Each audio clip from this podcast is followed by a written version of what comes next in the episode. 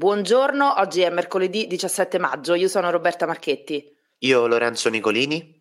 Gruppi criminali che per controllare il territorio occupano le abitazioni e le mettono a disposizione, una vera e propria attività immobiliare ovviamente illegale. Ne parliamo in questa puntata e parliamo anche del blitz dei carabinieri ieri a Ostia Nuova. Il boss Roberto Spada è stato sgomberato dall'appartamento che occupava da 17 anni. Odissea ieri pomeriggio sulla metro A e poi ancora furti in casa negli ultimi giorni a colpire la banda del balcone che fa tremare l'Appio Latino.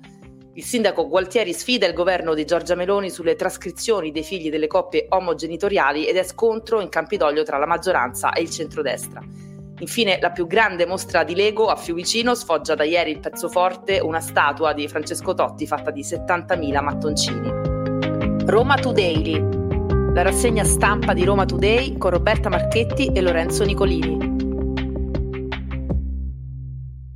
Iniziamo dall'Odissea che c'è stata ieri nel tardo pomeriggio sulla metro A, che è stata interrotta da Termini ad Anagnina per un problema alle rotaie. Il servizio si è interrotto poco dopo le 18 ed è stato ripristinato dopo ben due ore. Eh, due ore in cui centinaia di persone sono state costrette a prendere i bus sostitutivi e c'è stato un vero e proprio assalto alle navette con la polizia che presidiava la situazione decisamente tesa con i cittadini eh, arrabbiati anche nei confronti dei, dei conducenti che ovviamente eh, c'entravano nulla. Scene già viste, abbiamo eh, fotografato e riportato proprio su Roma Today le colonne di persone eh, che di fatto aspettavano le navette bus che eh, tardavano ad arrivare oppure arrivavano piene, anche perché come sottolineava Roberta, di fatto era l'ora di punta quella del rientro a casa dopo eh, ore di lavoro. Eh, ieri problemi sulla metro A, vi abbiamo raccontato nei giorni scorsi i problemi sulla metro B, ma non ci facciamo mancare nulla a Roma perché eh, ieri c'è stato un guasto anche per chi tornava a casa eh, sul, litora- sul, litorale perché eh, c'è stato appunto un problema anche sulla Roma Lido con eh, dei treni che non sono partiti proprio dalle 18 alle 19, quindi lo stesso orario. Ora cambiamo pagina perché a Roma ci sono delle famiglie che di fatto fanno affari con la droga, ma per garantirsi l'omertà e il prestigio nel quartiere si sostituiscono allo Stato, garantendo sia del lavoro, ma anche l'assistenza legale a, a chi appunto gravita nella loro orbita, ma riescono a rimediare anche le case. Lo andiamo a vedere con un articolo che abbiamo eh, fatto oggi un approfondimento che si chiama Immobiliare Malavita, le case occupate dai clan per il controllo del territorio, già con un nome abbastanza esplicativo, eh, in cui si parla come l'emergenza abitativa in periferia, eh, appunto all'ordine del giorno, ehm, viene di fatto manipolata eh, dai clan, eh, dai clan che gravitano nelle zone di Ostia, Torbella Monaca, Primavalle, San Basilio, Acilia, Romanina, insomma per citarne alcuni quartieri. Qui i capi piazza appunto, come sottolineavo, gestiscono di fatto le graduatorie, cioè che cosa vuol dire? Occupano le case per poi rivenderle ai loro amici oppure a gente del quartiere che è in fondo alle graduatorie delle case popolari, eh, di fatto così sostitu- sostituendosi appunto allo Stato e eh, avendo una, una credibilità all'interno del quartiere maggiore. Restiamo sulla cronaca, a Roma è allarme furti negli appartamenti. Nei giorni scorsi abbiamo parlato della banda del sonnifero che colpisce nella zona Massimina Ponte Galeria, svaligiando le case mentre i proprietari dormono tranquillamente. I residenti, lo abbiamo visto ieri, sono pronti alle ronde. Oggi ci spostiamo invece all'Appio Latino dove sta dilagando la paura per la banda del balcone, eh, dei ladri acrobati che riescono appunto a introdursi nelle case dai balconi forzando le porte e finestre, sono stati in grado di svaligiare 5 appartamenti in 24 ore, un vero e proprio incubo eh, fra venerdì 12 e sabato 13 maggio in due strade eh, vicino al Parco della Caffarella, esattamente in via Cesare Baronio e via Nicola Misco.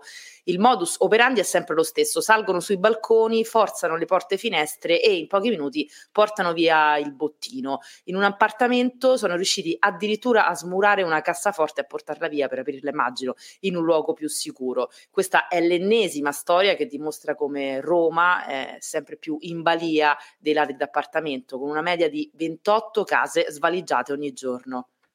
Furti, ma anche rapine, perché ieri nel quadrante della Roma Bene, così viene etichettata, siamo in Prati, eh, un medico è stato rapinato del suo orologio da 25.000 euro. Tre persone a bordo di due scooter si sono avvicinati al suo SUV, uno è sceso armato di pistola, lo ha minacciato e gli hanno rubato il prezioso orologio appunto da 25.000 euro. Ma torniamo alla questione delle case popolari, come preannunciava anche Roberta, nell'incipit c'è la storia di Roberto Spada, uno dei boss di Ostia, fratello di Carmine, lui occupava una casa e ci ha vissuto per ben 17 anni. La storia è particolare perché Spada e la moglie si sono introdotti in quell'appartamento nel 2006. L'avevano di fatto scambiato con una donna che era regolare assegnataria, eh, regolare assegnataria di un civico, quello eh, del, dell'interno 14, mentre invece era occupante abusiva dell'interno 13. Questa donna aveva unito i due appartamenti facendo dei lavori chiaramente illegali e poi eh, insomma aveva a disposizione questo appartamento molto più grosso. Beh, gli Spada nel 2006 proposero questo scambio, la donna insomma essendo eh, diciamo eh, soggiocata e impaurita dal cognome così forte degli Spada accettò eh, questo scambio di appartamento, ottenne dagli Spada un altro appartamento più piccolo ma sempre occupato chiaramente e per 17, eh, per 17 anni appunto Spada e la moglie eh, sono rimasti lì. Eh, ieri c'è stato lo sgombero e la cosa particolare è che Spada, una volta sgomberato, ha chiesto su Facebook ai suoi contatti se c'era la possibilità di avere un nuovo affitto sempre a Ostia, ma chiaramente in nero e senza busta paga. Voltiamo pagina, streptococco e boom di contagi a Roma, un paziente su tre con sintomi influenzali è affetto anche dal batterio e nelle farmacie iniziano a scarseggiare i test rapidi e c'è una criticità anche sull'antibiotico che la cura, la, l'amoxicillina, proprio perché eh, la domanda appunto è alta. Adesso passiamo alla politica. Il sindaco Gualtieri lancia la sfida al governo Meloni sulle trascrizioni dei figli di coppie omogenitoriali bloccate dal Viminale lo scorso marzo, una decisione questa che ha provocato lo sdegno non solo delle famiglie arcobaleno, ma anche di gran parte dell'opinione pubblica che su questo tema si è spaccata a metà e di diversi sindaci, tra cui appunto anche il sindaco di Roma Roberto Gualtieri. I partiti della maggioranza daranno mandato al sindaco attraverso una mozione di procedere alla trascrizione dei certificati di nascita sia per i bambini nati all'estero che per quelli nati a Roma, riconoscendo entrambi i genitori, anche se dello stesso sesso. Sui bambini nati all'estero ci sarebbe l'ombra della maternità surrogata, questa è una delle principali argomentazioni con cui il centrodestra si dice contrario, maternità surrogata che in Italia appunto è reato. La mozione è in discussione e in caso di approvazione questa sarebbe una presa di posizione netta e molto dura da parte del Comune di Roma nei confronti del governo che sicuramente non la digerirà bene e Fratelli d'Italia non, diri- non digerisce eh, proprio, non solo bene, neanche i corsi di formazione obbligatoria iniziati nei giorni scorsi, organizzati da Roma Capitale e rivolti a tutte le educatrici e gli educatori dei nidi e delle scuole d'infanzia comunali. Sono finiti sotto la lente di ingrandimento del partito di Giorgia Meloni perché maestre e maestri sarebbero costretti a seguire lezioni sull'identità di genere impartite da un'associazione vicina alla comunità LGBTQ. Adesso due notizie che fotografano quello che è un po', se vogliamo, il disagio insomma, di Roma, passatemi il termine. Eh, andiamo a Boccea perché eh, si è aperta una maxi voragine, una delle tante, eh, a causa di una rottura di una conduttura idrica. Scene chiaramente alla Stranger Things con demogorgoni che escono eh, dall'asfalto, eh, chiaramente un grosso problema per quel quadrante di città, la condotta idrica danneggiata è stata riparata, eh, ieri però eh, il traffico è andato in tilt, la strada è stata riaperta in parte, quindi si viaggia uh, con solamente un senso di marcia tra via Verolengo e via Brasiamo, eh, appunto in, in, un tratto molto trafficato di via di Boccea, tant'è che attualmente gli autobus, quindi i mezzi pesanti, non possono circolare in quel tratto. E a proposito di autobus, torniamo a parlare di ATAC perché eh, ieri un conducente della linea notturna eh, che sostituisce la, la metro C è stato ripreso mentre ha lasciato fermo l'autobus con le quattro frecce, è sceso, è entrato in un bar, ha preso un cornetto, è risalito e se n'è andato. E il video, il video è finito su Twitter. Attack ha fatto sapere di aver già identificato l'autista che sarà sottoposto a provvedimento disciplinare.